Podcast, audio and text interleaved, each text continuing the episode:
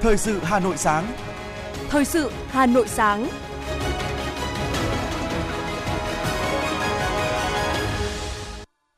Bảo Nhật và Hoài Linh xin được đồng hành cùng quý thính giả trong 30 phút của chương trình Thời sự sáng ngày hôm nay, thứ hai ngày mùng 10 tháng 10 năm 2022. Chương trình có những nội dung chính như sau. Thông báo về hội nghị lần thứ 6 Ban chấp hành Trung ương Đảng khóa 13. Phiên họp thứ 16 của Ủy ban Thường vụ Quốc hội sẽ khai mạc vào ngày hôm nay, mùng 10 tháng 10, với việc xem xét cho ý kiến về nhiều nội dung quan trọng. Sau 4 lần giảm liên tiếp, dự báo giá xăng dầu trong nước sẽ tăng trở lại vào ngày mai 11 tháng 10. Hôm nay ngày mùng 10 tháng 10, Bộ Thông tin và Truyền thông, Tổng công ty Bưu điện Việt Nam phát hành bộ tem mang tên Ẩm thực Việt Nam. Thành phố Hà Nội đón đợt gió lạnh đầu mùa, nền nhiệt tiếp tục giảm sâu trong ngày hôm nay. Phần tin thế giới có những thông tin Hội nghị thượng đỉnh không chính thức Liên minh châu Âu EU tìm giải pháp cho khủng hoảng năng lượng. Indonesia tiêm mũi vaccine tăng cường nhằm kết thúc đại dịch COVID-19. Gambia mở cuộc điều tra về vụ 66 trẻ em nước này tử vong vì siro ho nhập từ Ấn Độ. Và sau đây là nội dung chi tiết. Thưa quý vị và các bạn, sau 7 ngày làm việc khẩn trương, nghiêm túc và đầy tinh thần trách nhiệm, Hội nghị lần thứ 6 Ban chấp hành Trung ương Đảng khóa 13 đã hoàn thành toàn bộ nội dung chương trình đề ra và bế mạc vào ngày 9 tháng 10. Đồng chí Tổng Bí thư Nguyễn Phú Trọng chủ trì và có các bài phát biểu quan trọng khai mạc, bế mạc hội nghị. Về tình hình kinh tế xã hội, ngân sách nhà nước năm 2022 và phương hướng nhiệm vụ năm 2023, Ban chấp hành Trung ương Đảng đã dành nhiều thời gian nghiên cứu, xem xét, thảo luận kỹ lưỡng, đóng góp nhiều ý kiến sâu sắc cụ thể toàn diện vào các báo cáo về tình hình kinh tế xã hội, ngân sách nhà nước năm 2022, kế hoạch phát triển kinh tế xã hội, dự toán ngân sách nhà nước năm 2023, kế hoạch tài chính nhà nước 3 năm 2023 đến năm 2025, phương án điều chỉnh tiền lương, lương hưu, trợ cấp bảo hiểm xã hội và trợ cấp ưu đãi cho người có công cho năm 2023. Ban chấp hành Trung ương Đảng cơ bản tán thành nội dung các báo cáo, thống nhất nhận định năm 2022, tình hình thế giới có nhiều biến động nhanh, phức tạp, khó lường, chưa từng có tiền lệ, vượt ngoài dự báo, tác động đến nền kinh tế trên thế giới, ảnh hưởng trực tiếp tiêu cực đến việc triển khai thực hiện các mục tiêu, nhiệm vụ phát triển kinh tế xã hội và chương trình phục hồi và phát triển kinh tế của nước ta. Trong bối cảnh đó, với sự vào cuộc quyết liệt của cả hệ thống chính trị, sự tin tưởng, tham gia tích cực của nhân dân và cộng đồng doanh nghiệp dưới sự lãnh đạo của Đảng mà trực tiếp thường xuyên là Bộ Chính trị, Ban Bí thư, đứng đầu là đồng chí Tổng Bí thư Nguyễn Phú Trọng. Sự quản lý điều hành của chính phủ, sự đồng hành ủng hộ của Quốc hội, chúng ta đã thực hiện thắng lợi khá toàn diện nhiều mục tiêu, nhiệm vụ, vừa tập trung phòng chống kiểm soát dịch bệnh, vừa thúc đẩy hồi phục và phát triển kinh tế xã hội, xây dựng nền kinh tế độc lập tự chủ gắn với chủ động, tích cực hội nhập quốc tế sâu rộng và hiệu quả. Trên cơ sở phân tích, dự báo các khả năng có thể xảy ra, bám sát với tình hình thực tiễn, Trung ương thống nhất ban hành kết luận về kinh tế xã hội năm 2022-2023. Trong đó, xác định rõ quan điểm, mục tiêu tổng quát, các chỉ tiêu cơ bản, quan trọng là những nhiệm vụ, giải pháp chủ yếu cho năm 2023, đảm bảo tính khả thi, đáp ứng được yêu cầu của kế hoạch phát triển kinh tế xã hội. Tài chính ngân sách nhà nước hàng năm gắn với việc phòng chống, kiểm soát hiệu quả dịch bệnh, phục hồi phát triển kinh tế xã hội. Ban chấp hành Trung ương Đảng giao Bộ Chính trị căn cứ ý kiến thảo luận của Trung ương và báo cáo tiếp thu giải trình của Bộ Chính trị, chỉ đạo tiếp thu, hoàn chỉnh, ban hành kết luận, chỉ đạo Ban Cán sự Đảng, Chính phủ hoàn chỉnh các báo cáo nêu trên để trình Quốc hội khóa 15 xem xét, quyết định về định hướng quy hoạch tổng thể quốc gia thời kỳ 2021-2030, tầm nhìn đến năm 2050. Trung ương coi quy hoạch tổng thể quốc gia thời kỳ 2021-2030, tầm nhìn đến năm 2050 là nhiệm vụ chính trị rất quan trọng có ý nghĩa chiến lược, cơ bản, lâu dài phát huy tinh thần trách nhiệm, thẳng thắn, với kinh nghiệm và thực tiễn phong phú, các đồng chí ủy viên Trung ương đã nghiên cứu, thảo luận kỹ lưỡng, đóng góp nhiều ý kiến sâu sắc, có giá trị vào dự thảo định hướng quy hoạch tổng thể quốc gia thời kỳ 2021-2030, tầm nhìn đến năm 2050. Trung ương yêu cầu nội dung của quy hoạch phải xác định rõ và đúng những quan điểm, tư tưởng chỉ đạo, những mục tiêu, chỉ tiêu chủ yếu cần phấn đấu để đạt được tập trung ưu tiên cho việc hình thành cơ bản bộ khung kết cấu hạ tầng quốc gia, hình thành và phát triển các hành lang kinh tế theo trục Bắc Nam và trục Đông Tây, Trên cơ sở đó, Trung ương thống nhất ban hành kết luận của Trung ương về định hướng quy hoạch tổng thể quốc gia thời kỳ 2021-2030, tầm nhìn đến năm 2050 về tiếp tục đẩy mạnh công nghiệp hóa hiện đại hóa đất nước đến năm 2030, tầm nhìn đến năm 2045. Trung ương nhất trí cần phải tiếp tục đổi mới tư duy, nhận thức và hành động quyết liệt, đúng đắn, đồng bộ hơn trong sự nghiệp đẩy mạnh công nghiệp hóa hiện đại hóa để Việt Nam xây dựng nền kinh tế độc lập, tự chủ, tự cường, phát triển kinh tế nhanh và bền vững, trở thành nước phát triển có thu nhập cao, đảm bảo sự hài hòa giữa mục tiêu phát triển kinh tế đi đôi với yêu cầu giữ gìn tiến bộ và công bằng xã hội, bồi đắp và phát huy giá trị văn hóa của dân tộc. Sau khi xem xét thảo luận các tờ trình, đề án và báo cáo của Bộ Chính trị, Ban chấp hành Trung ương Đảng đã quyết định đã quyết nghị thông qua nghị quyết về tiếp tục đẩy mạnh công nghiệp hóa hiện đại hóa đất nước đến năm 2030, tầm nhìn đến năm 2045. Việc ban hành nghị quyết nhằm tạo sự thống nhất nhanh, cao trong toàn Đảng, toàn dân về mục tiêu, quan điểm, tư tưởng chỉ đạo và những nhiệm vụ giải pháp lớn cần được quán triệt, triển khai thực hiện để tiếp tục đẩy mạnh hơn nữa sự nghiệp công nghiệp hóa hiện đại hóa đất nước, thực hiện thắng lợi các mục tiêu nhiệm vụ mà Đại hội 13 của Đảng đã đề ra đến năm 2030, tầm nhìn đến năm 2045 về việc tiếp tục xây dựng và hoàn thiện nhà nước pháp quyền xã hội chủ nghĩa Việt Nam trong giai đoạn mới. Ban chấp hành Trung ương Đảng khẳng định quá trình xây dựng, hoàn thiện đề án tiếp tục xây dựng và hoàn thiện nhà nước pháp quyền xã hội chủ nghĩa Việt Nam trong giai đoạn mới được chuẩn bị bài bản, công phu, dân chủ và khoa học – để tiếp tục xây dựng hoàn thiện nhà nước pháp quyền xã hội chủ nghĩa, Ban chấp hành Trung ương Đảng yêu cầu bám sát quan điểm, tư tưởng chỉ đạo, kiên định và vận dụng, phát triển sáng tạo chủ nghĩa Mark Lenin, tư tưởng Hồ Chí Minh, thực hiện nhất quán nguyên tắc tất cả quyền lực nhà nước thuộc về nhân dân, đảm bảo yêu cầu thượng tôn hiến pháp và pháp luật, bám sát thực tiễn Việt Nam và xu thế phát triển của thời đại, đảm bảo tính tổng thể, đồng bộ, liên thông giữa đổi mới lập pháp, cải cách hành chính, cải cách tư pháp, Ban chấp hành Trung ương Đảng thống nhất cao ban hành nghị quyết của Trung ương về tiếp tục xây dựng và hoàn thiện nhà nước pháp quyền xã hội chủ nghĩa Việt Nam trong giai đoạn mới. Về tổng kết 15 năm thực hiện nghị quyết Trung ương năm khóa 10 về tiếp tục đổi mới phương pháp lãnh đạo của Đảng đối với hoạt động của hệ thống chính trị, Ban chấp hành Trung ương Đảng đánh giá cao các kết quả đã đạt được của 15 năm thực hiện nghị quyết Trung ương năm khóa 10 năm 2007 để tiếp tục đổi mới phương thức lãnh đạo của Đảng đối với hoạt động của hệ thống chính trị, nghị quyết 15 khẳng định việc tổng kết nghị quyết 15 và ban hành nghị quyết mới về tiếp tục đổi mới phương thức lãnh đạo cầm quyền của Đảng đối với hệ thống chính trị trong giai đoạn mới là yêu cầu cần thiết để tiếp tục lãnh đạo, chỉ đạo đổi mới, hoàn thiện phương thức lãnh đạo của Đảng, phát huy có hiệu quả sự lãnh đạo của Đảng đối với công tác xây dựng, chỉnh đốn Đảng và hệ thống chính trị thật sự trong sạch, vững mạnh, đáp ứng yêu cầu nhiệm vụ trong giai đoạn phát triển mới. Ban chấp hành Trung ương Đảng giao Bộ Chính trị ngay sau hội nghị Trung ương 6 chỉ đạo ban hành kế hoạch thực hiện nghị quyết,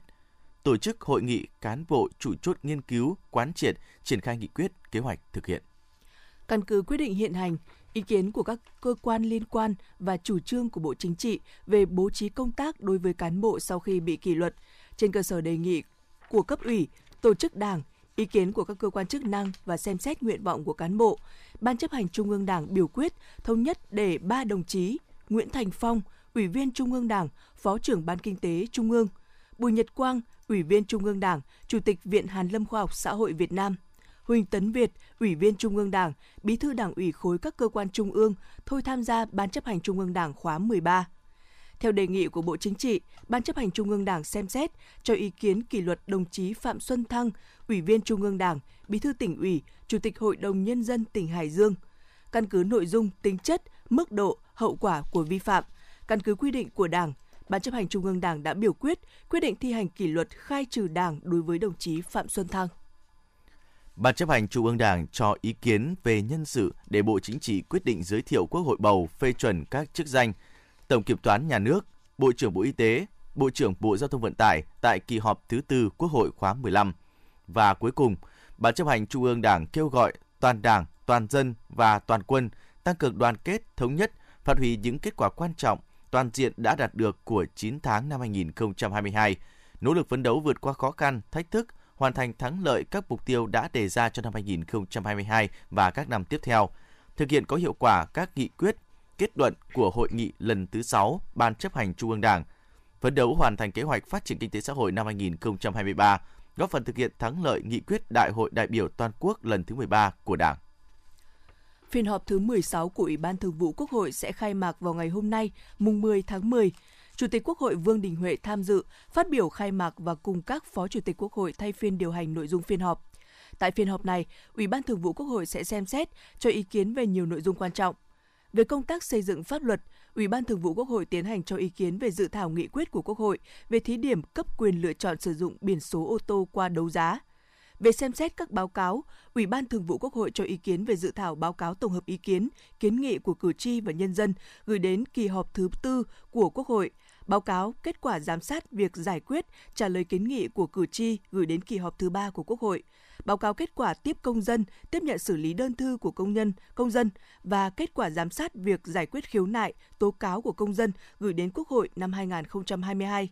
báo cáo của Chính phủ tổng kết đánh giá việc thực hiện quy định tại khoản 3 Nghị quyết số 30 năm 2021 QH15 về kỳ họp thứ nhất Quốc hội khóa 15 và một số nội dung quan trọng khác. Cũng tại phiên họp, Ủy ban Thường vụ Quốc hội xem xét phê chuẩn đề nghị của Thủ tướng Chính phủ về việc miễn nhiệm đại sứ đặc mệnh toàn quyền của Cộng hòa xã hội chủ nghĩa Việt Nam. Chúng tôi sẽ tiếp tục cập nhật những thông tin về phiên họp này vào chương trình thời sự trực tiếp lúc 11 giờ trưa nay. Mời quý vị chúng ta đón nghe.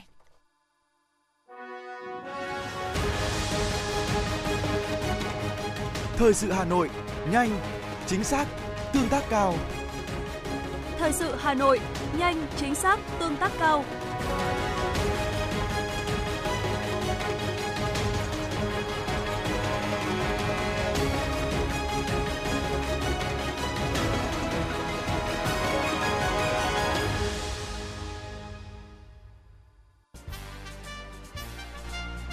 Thưa quý vị và các bạn, cách đây 68 năm, ngày 10 tháng 10 năm 1954, trong rừng cờ đỏ sao vàng, các cửa ô Hà Nội ngập tràn niềm vui chiến thắng đón đoàn quân tiến về giải phóng thủ đô. Kể từ đó đến nay, Đảng bộ và nhân dân Hà Nội đã luôn phát huy truyền thống anh hùng, hăng hái thi đua, chung sức đồng lòng xây dựng thủ đô ngày càng giàu đẹp, văn minh, hiện đại, hội nhập mạnh mẽ trong công cuộc toàn cầu hóa, xứng đáng với niềm tin của Đảng, Bác Hồ và nhân dân cả nước, góp phần tô thắm những trang sử vàng của Thăng Long, Hà Nội.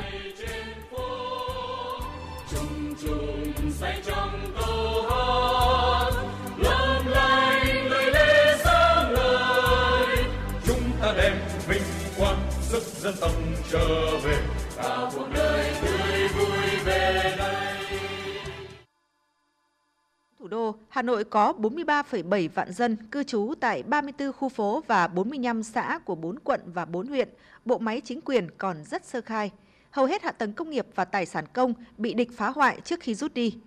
Đến năm 1965, Hà Nội trở thành trung tâm công nghiệp lớn của miền Bắc xã hội chủ nghĩa, là hậu phương vững chắc để cả nước bước vào giai đoạn cao điểm của cuộc kháng chiến chống đế quốc Mỹ. Tầm cao trí tuệ và bản lĩnh kiên cường của thủ đô thêm chói sáng trong 12 ngày đêm cuối tháng 12 năm 1972 chống lại cuộc tập kích đường không chiến lược của đế quốc Mỹ, làm nên chiến thắng được thế giới khâm phục ngợi ca Hà Nội là thủ đô của lương tri và phẩm giá con người – góp phần buộc Mỹ phải ký kết Hiệp định Paris rút quân khỏi miền Nam Việt Nam, tạo điều kiện để tiến tới giải phóng miền Nam thống nhất đất nước. Từ năm 1986 đến nay, Hà Nội gương mẫu đi đầu cùng đất nước tiến hành sự nghiệp đổi mới do Đảng ta khởi xướng và lãnh đạo. Sau hơn 30 năm tiến hành đường lối đổi mới, Hà Nội bứt phá mạnh mẽ và làm nên những điều kỳ diệu. Ngày 1 tháng 8 năm 2008 là dấu mốc đặc biệt quan trọng trong lịch sử phát triển của thủ đô. Kể từ đây, thực hiện nghị quyết số 15 của Quốc hội về mở rộng địa giới hành chính thủ đô, Hà Nội đã trở thành một trong 17 thủ đô có diện tích lớn nhất thế giới, mang trong mình những tiềm năng, sức mạnh tinh thần vật chất to lớn. Bí thư Thành ủy Đinh Tiến Dũng cho biết. Ngay từ đầu năm, cả hệ thống chính trị, cộng đồng doanh nghiệp và nhân dân thủ đô đã tích cực triển khai thực hiện nghị quyết đại hội đảng các cấp, phấn đấu hoàn thành cao nhất các mục tiêu phát triển kinh tế xã hội, ngân sách nhà nước. Thành ủy đã sớm tổ chức quán triệt, triển khai thực hiện nghiêm túc nghị quyết đại hội 13 của Đảng gắn với nghị quyết đại hội 17 của Đảng bộ thành phố đã ban hành và chỉ đạo triển khai thực hiện 10 chương trình công tác toàn khóa của thành ủy với nhiều điểm mới và sáng tạo. Chỉ đạo xây dựng, ban hành và triển khai thực hiện chương trình hành động của Đảng bộ thành phố, thực hiện nghị quyết đại hội 13 của Đảng gắn với thực hiện nghị quyết đại hội 17 của Đảng bộ thành phố Hà Nội. Trong đó xác định lựa chọn những nhiệm vụ trọng tâm, trọng điểm, cốt lõi, cấp bách để có điểm nhấn để ưu tiên tập trung triển khai thực hiện nhằm tạo ra những bước đột phá quan trọng trên các lĩnh vực trong nhiệm kỳ 2020-2025, tạo nền tảng đưa thủ đô cùng đất nước tiếp tục phát triển trong giai đoạn hiện nay và các giai đoạn tiếp theo ngày 5 tháng 5 năm 2022, Nghị quyết số 15 của Bộ Chính trị về phương hướng nhiệm vụ phát triển thủ đô Hà Nội đến năm 2030, tầm nhìn đến năm 2045 đã được ban hành. Thực hiện chỉ đạo của Trung ương, Đảng bộ, chính quyền và nhân dân Hà Nội đã nêu cao tinh thần đoàn kết, quyết tâm trong thực hiện nghị quyết 15 của Bộ Chính trị, chọn việc trọng điểm, hoàn thành cho bằng được, tạo chuyển biến thực sự diện mạo thủ đô, nhất là quy hoạch chung xây dựng thủ đô Hà Nội đến năm 2030, tầm nhìn đến năm 2050, đảm bảo trật tự an toàn đô thị, môi trường xanh sạch đẹp, xây dựng được một số công trình văn hóa tiêu biểu, hạ tầng giao thông hiện đại, tạo niềm tin cho nhân dân. Đồng chí Lê Thị Thu Hằng, Bí thư Quận ủy Tây Hồ cho biết. Đối với việc thực hiện nghị quyết 15 lần này thì Trung ương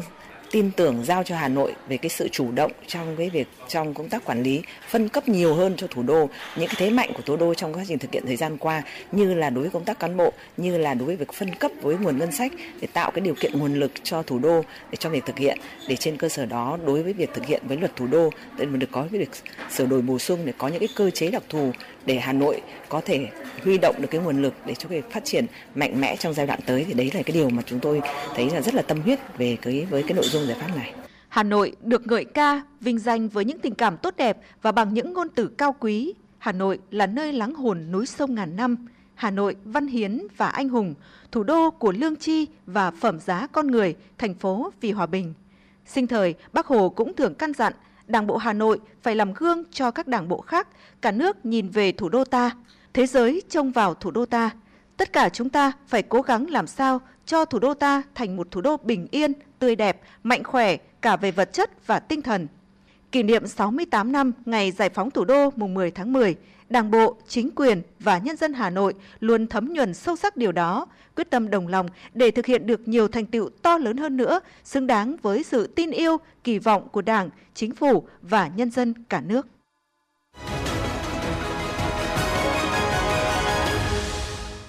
Thưa quý vị và các bạn, du lịch thủ đô đang có sự trở lại mạnh mẽ. Hà Nội trở thành điểm đến thân thiện, an toàn và mến khách sau 2 năm chịu ảnh hưởng của bệnh đại dịch COVID-19. Để xây dựng điểm đến an toàn, thân thiện và hấp dẫn, Hà Nội cũng đề nghị các doanh nghiệp du lịch chủ động và tích cực chung tay cùng với các cấp chính quyền của thành phố triển khai đồng bộ các biện pháp phòng chống dịch bệnh, đồng thời phối hợp chặt chẽ tạo ra một hệ thống sản phẩm du lịch và dịch vụ có thương hiệu, chất lượng tốt nhất phục vụ du khách.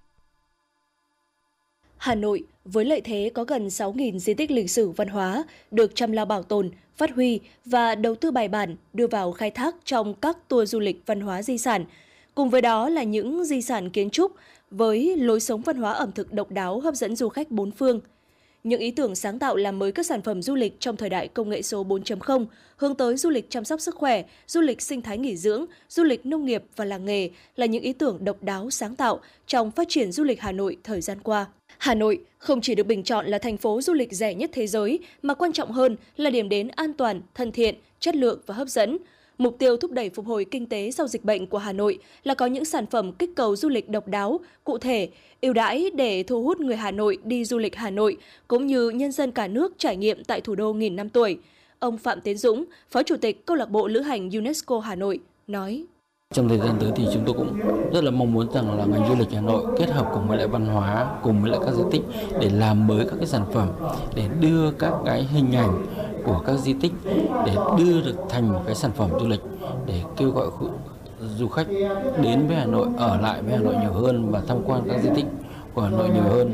Với thế mạnh về các giá trị văn hóa lịch sử, tài nguyên thiên nhiên và hệ thống cơ sở hạ tầng hiện đại đã tạo ra nhiều sản phẩm du lịch chất lượng gắn với thương hiệu du lịch cho thủ đô, Đến nay, Hà Nội vẫn là điểm đến an toàn, thân thiện và đang thực hiện tốt đồng thời hai nhiệm vụ là vừa bảo vệ an toàn sức khỏe cho du khách, vừa đảm bảo mục tiêu phát triển kinh tế xã hội bền vững, bảo đảm trật tự an toàn xã hội, ổn định đời sống nhân dân. Ông Trần Trung Hiếu, Phó Giám đốc Sở Du lịch Hà Nội cho biết. Sở Du lịch sẽ tập trung à, vai trò kết nối giữa các cơ quan quản lý, các tổ chức khoa học, các à, điểm đến, các à, công ty kinh doanh dịch vụ du lịch trên địa bàn để đưa các cái sản phẩm uh, du lịch đặc sắc sáng tạo của thủ đô đến với du khách. Uh, thành phố sẽ hỗ trợ các doanh nghiệp trong việc tuyên truyền quảng bá, gắn kết trong các uh, sự kiện quảng bá uh, sản phẩm du lịch trên địa bàn.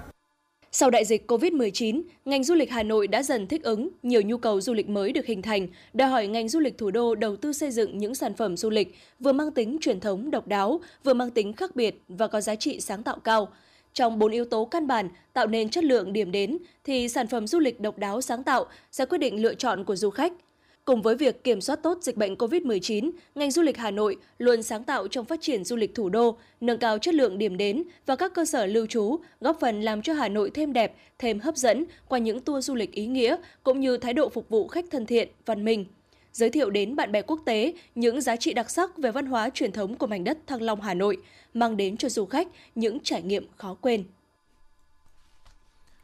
Thưa quý vị và các bạn, hưởng ứng ngày chuyển đổi số quốc gia mùng 10 tháng 10 năm 2022, Trung tâm Tổng cục Du lịch, Bộ Văn hóa, Thể thao và Du lịch phối hợp với Trung tâm Hoạt động Văn hóa Khoa học Văn miếu Quốc tử Giám và Tập đoàn Công nghệ Vietsense tổ chức chương trình phát hành thẻ du lịch thông minh cho du khách.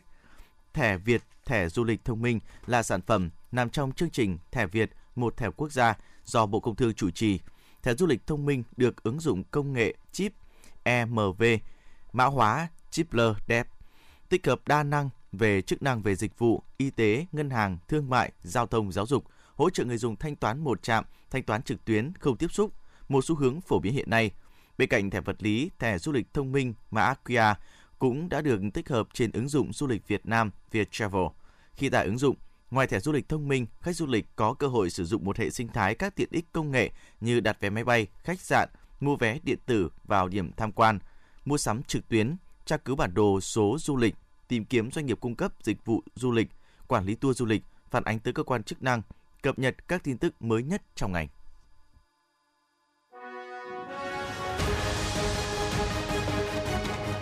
Thời sự Hà Nội, nhanh, chính xác, tương tác cao. Thời sự Hà Nội, nhanh, chính xác, tương tác cao.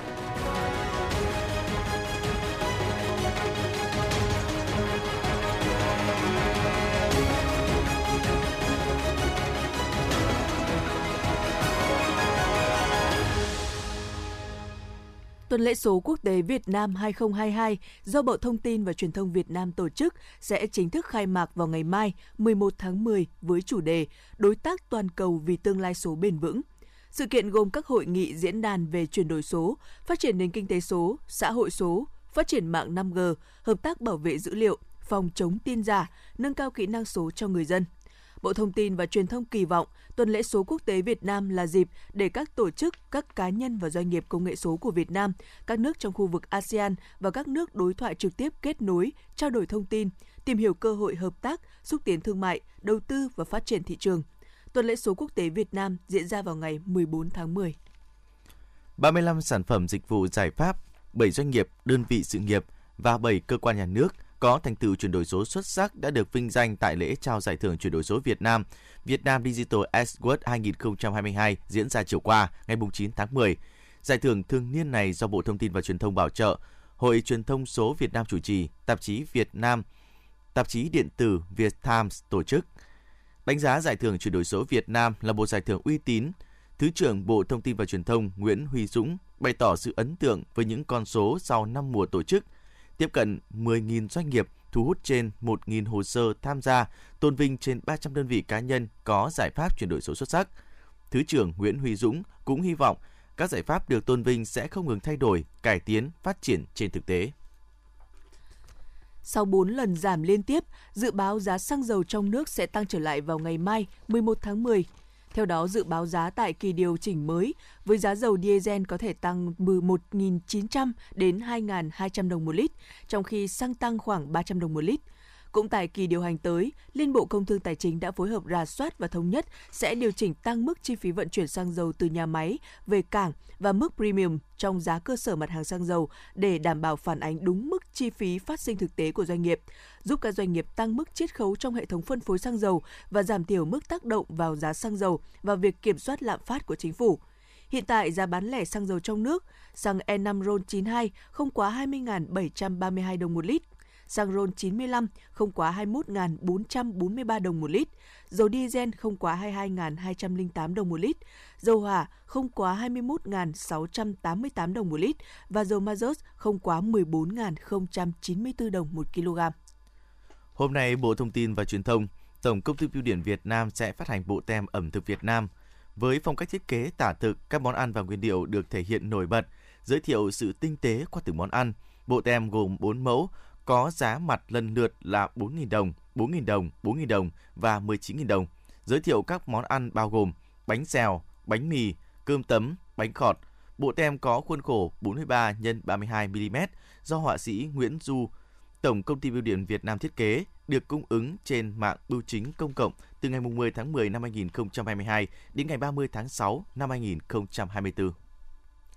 Chiều tối qua, Phòng Cảnh sát Giao thông Công an thành phố Hà Nội đã tiến hành trao trả tài sản bị mất cho công dân Đỗ Hữu Nghĩa, sinh năm 1997, ở huyện Mê Linh, Hà Nội cùng số tiền lớn. Trước đó, trong quá trình phân luồng giao thông tại ngã tư Nguyễn Xiển, Nguyễn Trãi, quận Thanh Xuân, Đại úy Trần Doãn Tuyên và Mai Thanh Tùng, cán bộ đội Cảnh sát Giao thông số 7, Phòng Cảnh sát Giao thông đã nhặt được chiếc ví của một người đi xe máy bị rơi. Tại trụ sở công an, khi nhận được tài sản, anh Nghĩa cho biết số tiền và những giấy tờ trên vô cùng quan trọng. Nếu bị thất lạc, anh sẽ gặp nhiều khó khăn. Qua vụ việc trên, anh Nghĩa bày tỏ sự cảm kích trước việc làm vì nhân dân phục vụ của các cán bộ, chiến sĩ cảnh sát giao thông.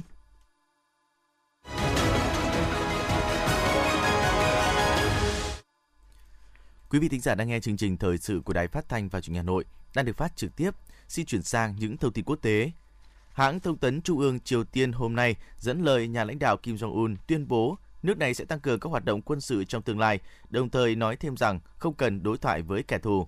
Triều Tiên sẽ tiến hành các vụ thử tên lửa với tần suất kỷ lục trong những tháng gần đây để đáp trả những cuộc tập trận chung giữa Mỹ, Nhật, Hàn với sự tham gia của máy bay ném bom, tàu ngầm, tàu ngầm hạt nhân. Tất cả những diễn biến này đã khiến cho tình hình an ninh ở khu vực Đông Bắc Á tăng nhiệt lên mức báo động. Vừa qua, hội nghị thượng đỉnh không chính thức Liên minh châu Âu EU đã diễn ra tại phủ Tổng thống Cộng hòa Séc với sự tham dự của lãnh đạo 27 quốc gia thành viên và các quan chức cấp cao EU. Bên cạnh việc thảo luận tình hình liên quan đến cuộc xung đột Nga-Ukraine, hội nghị đã tập trung vào bàn thảo các giải pháp cho cuộc khủng hoảng năng lượng. Giao thông đường bộ trên cầu Crimea đã dần được khôi phục trở lại sau vụ nổ xảy ra ngày hôm qua. Hiện thì ô tô và xe buýt đã được phép đi qua cầu dưới sự giám sát chặt chẽ. Trong khi đó, thì hai đoàn tàu cũng đã xuất phát từ bán đảo Crimea đi Moscow và Saint Petersburg. Toàn bộ các tuyến đường tàu bị hoãn vô thời hạn là thông báo tại nhà ga tàu ở thành phố Hamburg, Đức. Sự việc nằm trong chuỗi cảnh báo các cơ sở hạ tầng quan trọng ở châu Âu có thể bị tấn công sau vụ các đường ống dẫn khí ga dưới biển bị phát hiện dò dỉ vào cuối tháng trước. Thái Lan kỳ vọng trở thành trung tâm y tế thế giới. Kế hoạch trở thành trung tâm y tế quốc tế được Bộ Y tế nước này triển khai trong 10 năm, bắt đầu từ năm 2016 với 4 trọng điểm bao gồm chăm sóc sức khỏe, dịch vụ y tế, hoạt động học thuật và sản phẩm y tế. Và để đạt được mục tiêu này, Thái Lan đã và đang thực hiện một số kế hoạch chiến lược theo từng giai đoạn. Bên cạnh đó, cũng sẽ kết hợp y tế xanh và kinh tế sáng tạo để nâng cao các chương trình chăm sóc sức khỏe và du lịch chữa bệnh, đồng thời chú trọng đào tạo chuyên sâu trong lĩnh vực y tế để có được nhiều bác sĩ có thể đáp ứng các yêu cầu cao hơn ở trong nước này. Chính phủ Indonesia đã thúc giục người dân tham gia chiến dịch tiêm vaccine tăng cường nhằm kết thúc đại dịch COVID-19. Theo cơ quan chức năng Indonesia, bên cạnh việc tiêm vaccine, người dân cũng cần tiếp tục tuân thủ việc đeo khẩu trang, rửa tay và duy trì khoảng cách. Gambia thông báo đang mở cuộc điều tra về nguyên nhân tử vong của 66 trẻ nước này. Nguyên nhân chủ yếu là bị tổn thương thận cấp tính. Nghi là do dùng siro trị ho và cảm lạnh nhập từ Ấn Độ. Tổng thống nước này đã chỉ thị các cơ quan y tế đình chỉ giấy phép của nhà nhập khẩu bị nghi có liên quan đến vụ việc, đồng thời tuyên bố sẽ điều tra đến cùng. Trong khi đó, Ấn Độ cũng đang điều tra các loại siro trị ho do công ty dược phẩm Maiden của nước này sản xuất, sau khi Tổ chức Y tế Thế giới cho rằng các sản phẩm của Maiden có thể liên quan đến cái chết của 66 trẻ em ở Gambia. Hiện các mẫu siro đã được chuyển đi thử nghiệm.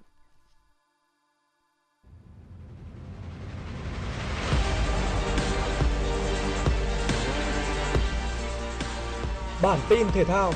Bản tin thể thao